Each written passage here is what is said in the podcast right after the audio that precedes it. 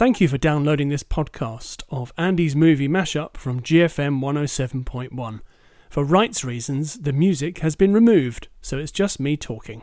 Enjoy. Uh, that was Ian Dury and the Blockheads with um, Sex and Drugs and Rock and Roll. That is from the soundtrack to Sex and Drugs and Rock and Roll. Welcome to another movie mashup on GFM 107.1. On this week's show, we're going to be talking about uh, I, Tonya with Margot Robbie and Sebastian Stan, Allison Janney, uh, Nocturnal Animals from all the way back in 20, oh, 2016? Yeah, 2016. And uh, a movie called The Salesman, which is a Persian language movie that was released again a couple of years ago that I've just caught up with this week. Also, we're looking at uh, movies that are on TV this weekend, what's on at local venues, some DVD picks, an update on the Good Robot Andes. We didn't record a podcast this week because I was taken ill. yeah, it is funny now. At the time, it wasn't, but I'll fill you in on that uh, later on. Um, that's it, I think. I'm in a very hot studio. It's a bit like a Turkish bath in here. I've got a fan on that's basically blowing warm air at me. That's as pleasant as it sounds. Uh, okay, so let's have some more music. This is from The Guard and this is uh, actually we're going to have a bit of a bit of a 70s uh, thing going on here. So the first track here is Middle of the Road, Chirpy Chirpy Cheep Cheep. It's from The Guard. I think I may have just peaked early for the show this week with that music selection. Um, that was Middle of the Road before Steve Harley. That was Middle of the Road with Chirpy Chirpy Cheep Cheep. That is from the soundtrack to The Guard. And then there was Steve Harley and Cockney Rebel with uh, now uh, Make me smile. Come up and see me. In parenthesis, I think that's right. Um, I should have it written down, but I don't. Okay, you can probably hear the fan in the background there. Uh, okay, so first movie this week is I, Tonya. It's a 2017 American biographical film directed by Craig Gillespie, written by Steven Rogers. And it follows the life of figure skater Tonya Harding and her connection to the 1994 attack on her rival Nancy Kerrigan. It features interviews with the characters in mockumentary style set in the modern day, as well as fourth wall breaking. Uh, that means that people speak to the camera. I'm sure you knew that anyway. Uh, Margot Robbie, who also produced, stars as Harding.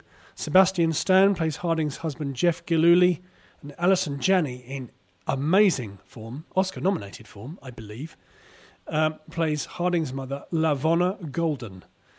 This also stars Julianne Nicholson, Caitlin Carver, Paul Walter Hauser, and Bobby Cannavale in a very small supporting role. So this came out last year, uh, December the eighth in the United States. So sort of late in the year, sort of Oscar Oscar season, you know, awards season. Um, it's uh, it's a really interesting movie. I think that um, it's good to see Margot Robbie um, being a producer as well on this because she had, you know, there's quite a high stake here for an actor to be playing this role. So acting as producer as well is a big deal.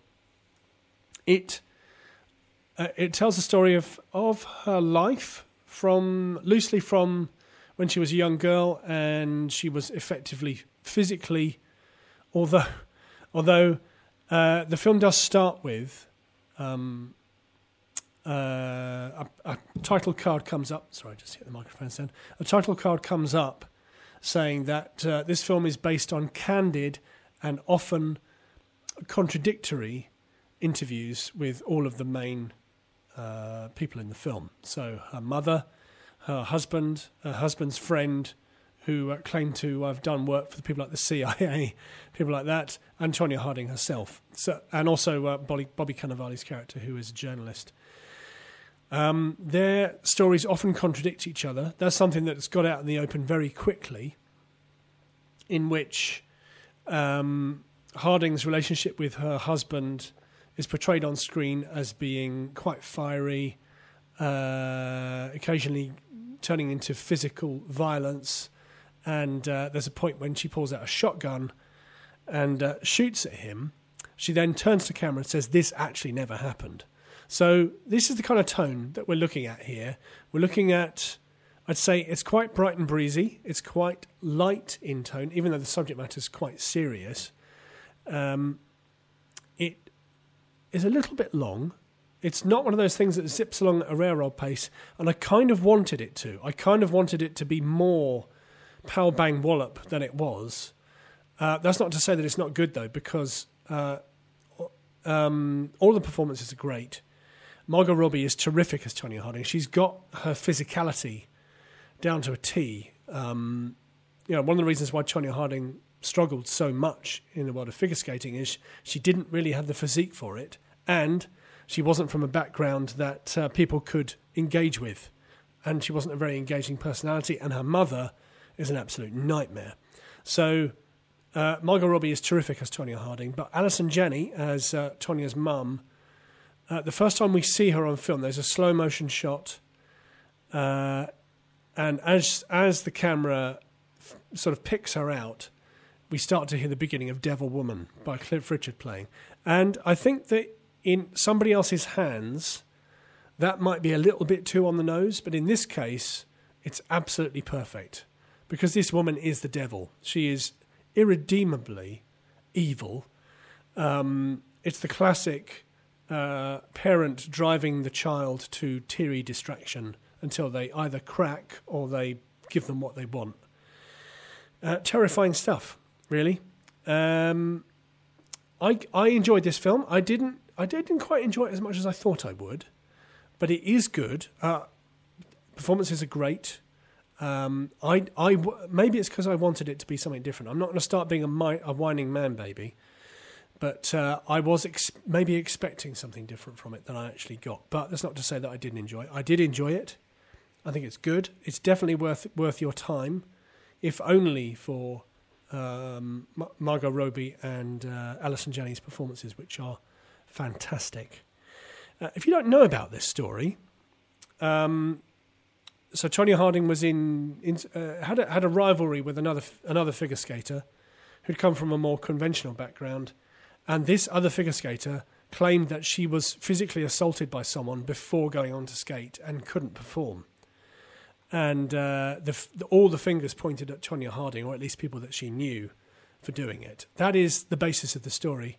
It was big news back in the day. It prompted Oliver Stone to go on TV and um, really look down his nose at the whole thing and saying, you know, these people are as important as I am. Why are we talking about them? Uh, I guess these days, if that had happened, it would be everywhere. Uh, back then, when the internet was um, a fledgling thing, it was still a big story. Uh, so it's fascinating stuff. These, you know, these people are clearly nuts, and uh, the story is is is interesting. Um, on Rotten Tomatoes, it has a rating of 90%, uh, with the consensus reading led by strong work from Margot Robbie and Allison Janney. I, Tonya finds the humour in its real life story without losing sight of its more tragic and emotionally resonant elements. That is true. Um, although it is funny and it kind of zips along, it, it doesn't shy away from the tragic elements of it, which are the mother daughter relationship, which is really messed up uh, it doesn't um, it doesn't uh, hide hide away from that at all. It's very that's very effective, um, and it's rated 15. There's quite a lot of swearing in it and a little bit of violence. Uh, I'm going to play a couple of tracks. Um, the aforementioned Cliff Richard. Now, haven't heard this in years. Actually, it's actually a good track. Here we go. That was a rather wonderful cover of The Passenger by um, Siouxsie and the Banshees. Well, you might not agree, but I quite like it. Uh, that's from the soundtrack to I, Tonya. And before that was uh, Cliff Richard with uh, Devil Woman, also from I, Tonya. Okay, next movie this week is a movie called Nocturnal Animals. It's a 2016 American neo noir psychological thriller film written, produced, and directed by Tom Ford, based on the 1993 novel Tony and Susan by Austin Wright. The film stars Amy Adams, Jake Gyllenhaal, Michael Shannon, Aaron Taylor Johnson, Isla Fisher, Armie Hammer, Laura Linney, Andrea Riseborough, Karl Glusman, and Michael Sheen. And the plot follows a divorced art gallery owner as she reads the new novel written by her ex husband and begins to see similarities between it and their former relationship. It says that Michael Sheen, you know, and Michael Sheen, but really he's in one scene, very small role. Um, Okay, so it's taken me a long time to get around to this one. I don't quite know why. Um, I think maybe because I thought the subject matter might be a little bit harrowing, although I've seen worse, I have to say. Uh, this is the follow up to A Single Man. Um, that was a that was Tom Ford's debut movie with Colin Firth that came out in the mid 2000s. It's taken him a while to make another one. I suppose you know, it does take a while to make films. Um, so he is a primarily known as a fashion designer, um, but he now makes movies as well, or has done for quite, for a while now. Um, so this is an interesting story. So it's um, it's split into uh, two parts. Well, not two, not two parts, not split down the middle. But um, the, the, narrative is that Amy Adams is reading this um, novel that's written by her ex-husband, who's played by Jake Gyllenhaal, and as she's reading it, the story is playing out in the screen for us, and then it gets broken up by the other story that's happening, the story in New York with her meeting with her husband, and also her brother, played by Armie Hammer, mum, played by Laura Linney. Um, Michael Shannon plays the cop in the story, and Aaron Taylor Johnson plays a very unsavory character indeed. Uh, certainly, I think one of the best performances I've ever seen by him, and not not a pleasant performance at all, but certainly I think the best thing I've seen him do since Nowhere Boy. I think that was quite a long time ago now. Um, uh, so yes, it's split in, sort of split into two.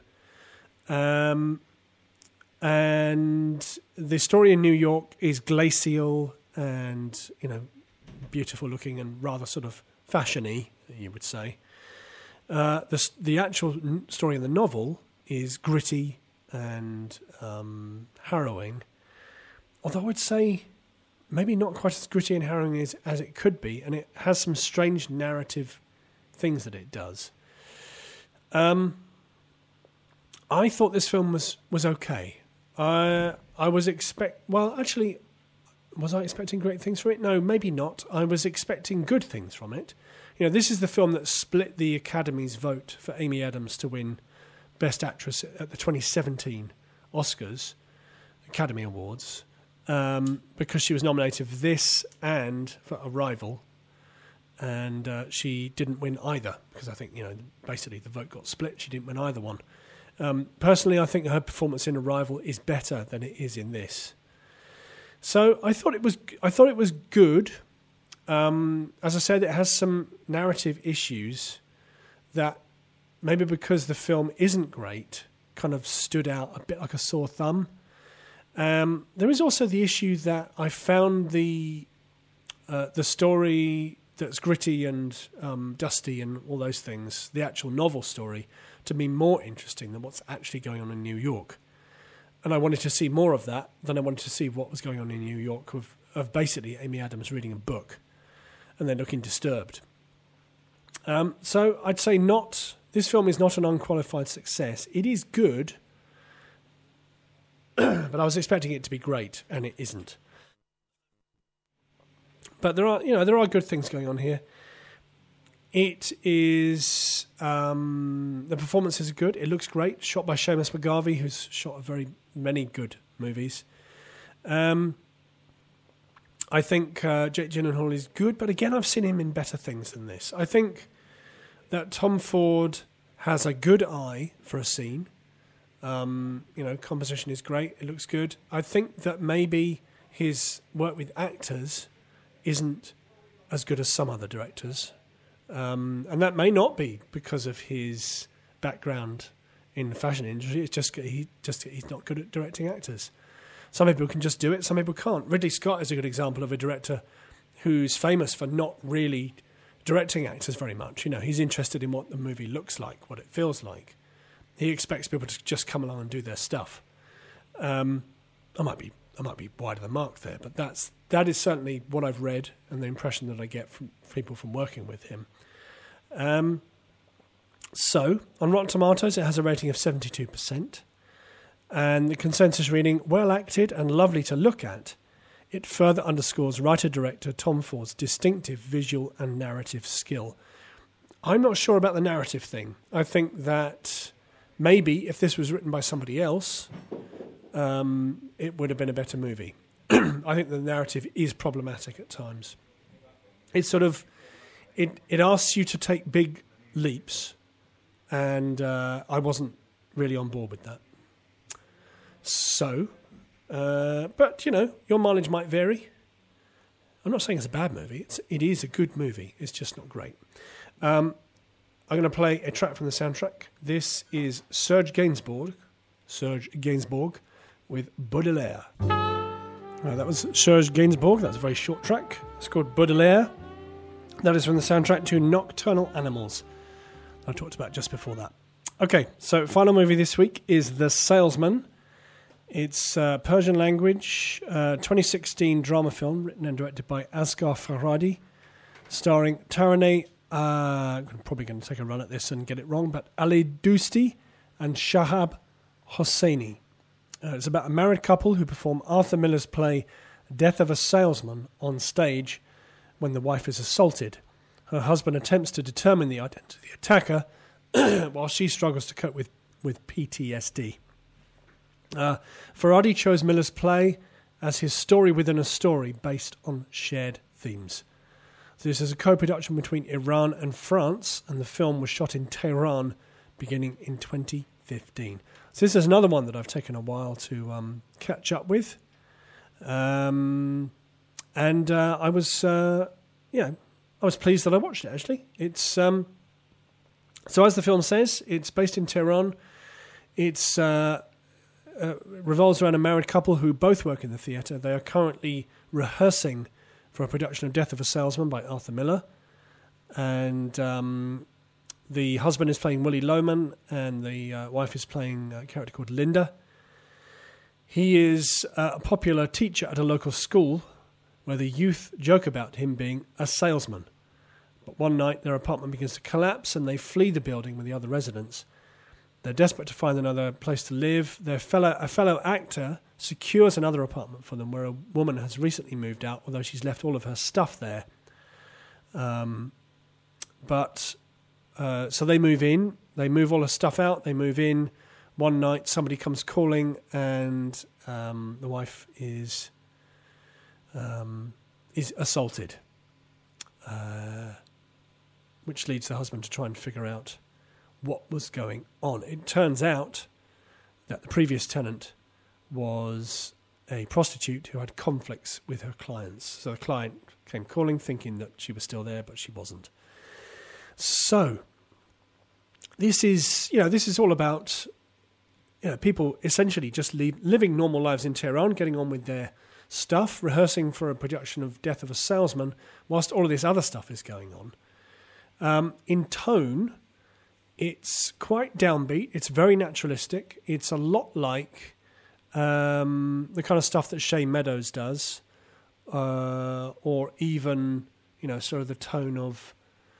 Uh, I'm trying to think of. Um, uh, yeah, it's coming to me. So it's it's not, you know, it's not sort of heightened. It's it's done on a on a very naturalistic level, one that you can relate to, even though it's set in Tehran. Um, things play out in a way that you might not expect, and some stuff happens at the end that is quite shocking, but does bring things to a close. I can't really talk about any of that because it's a massive spoiler.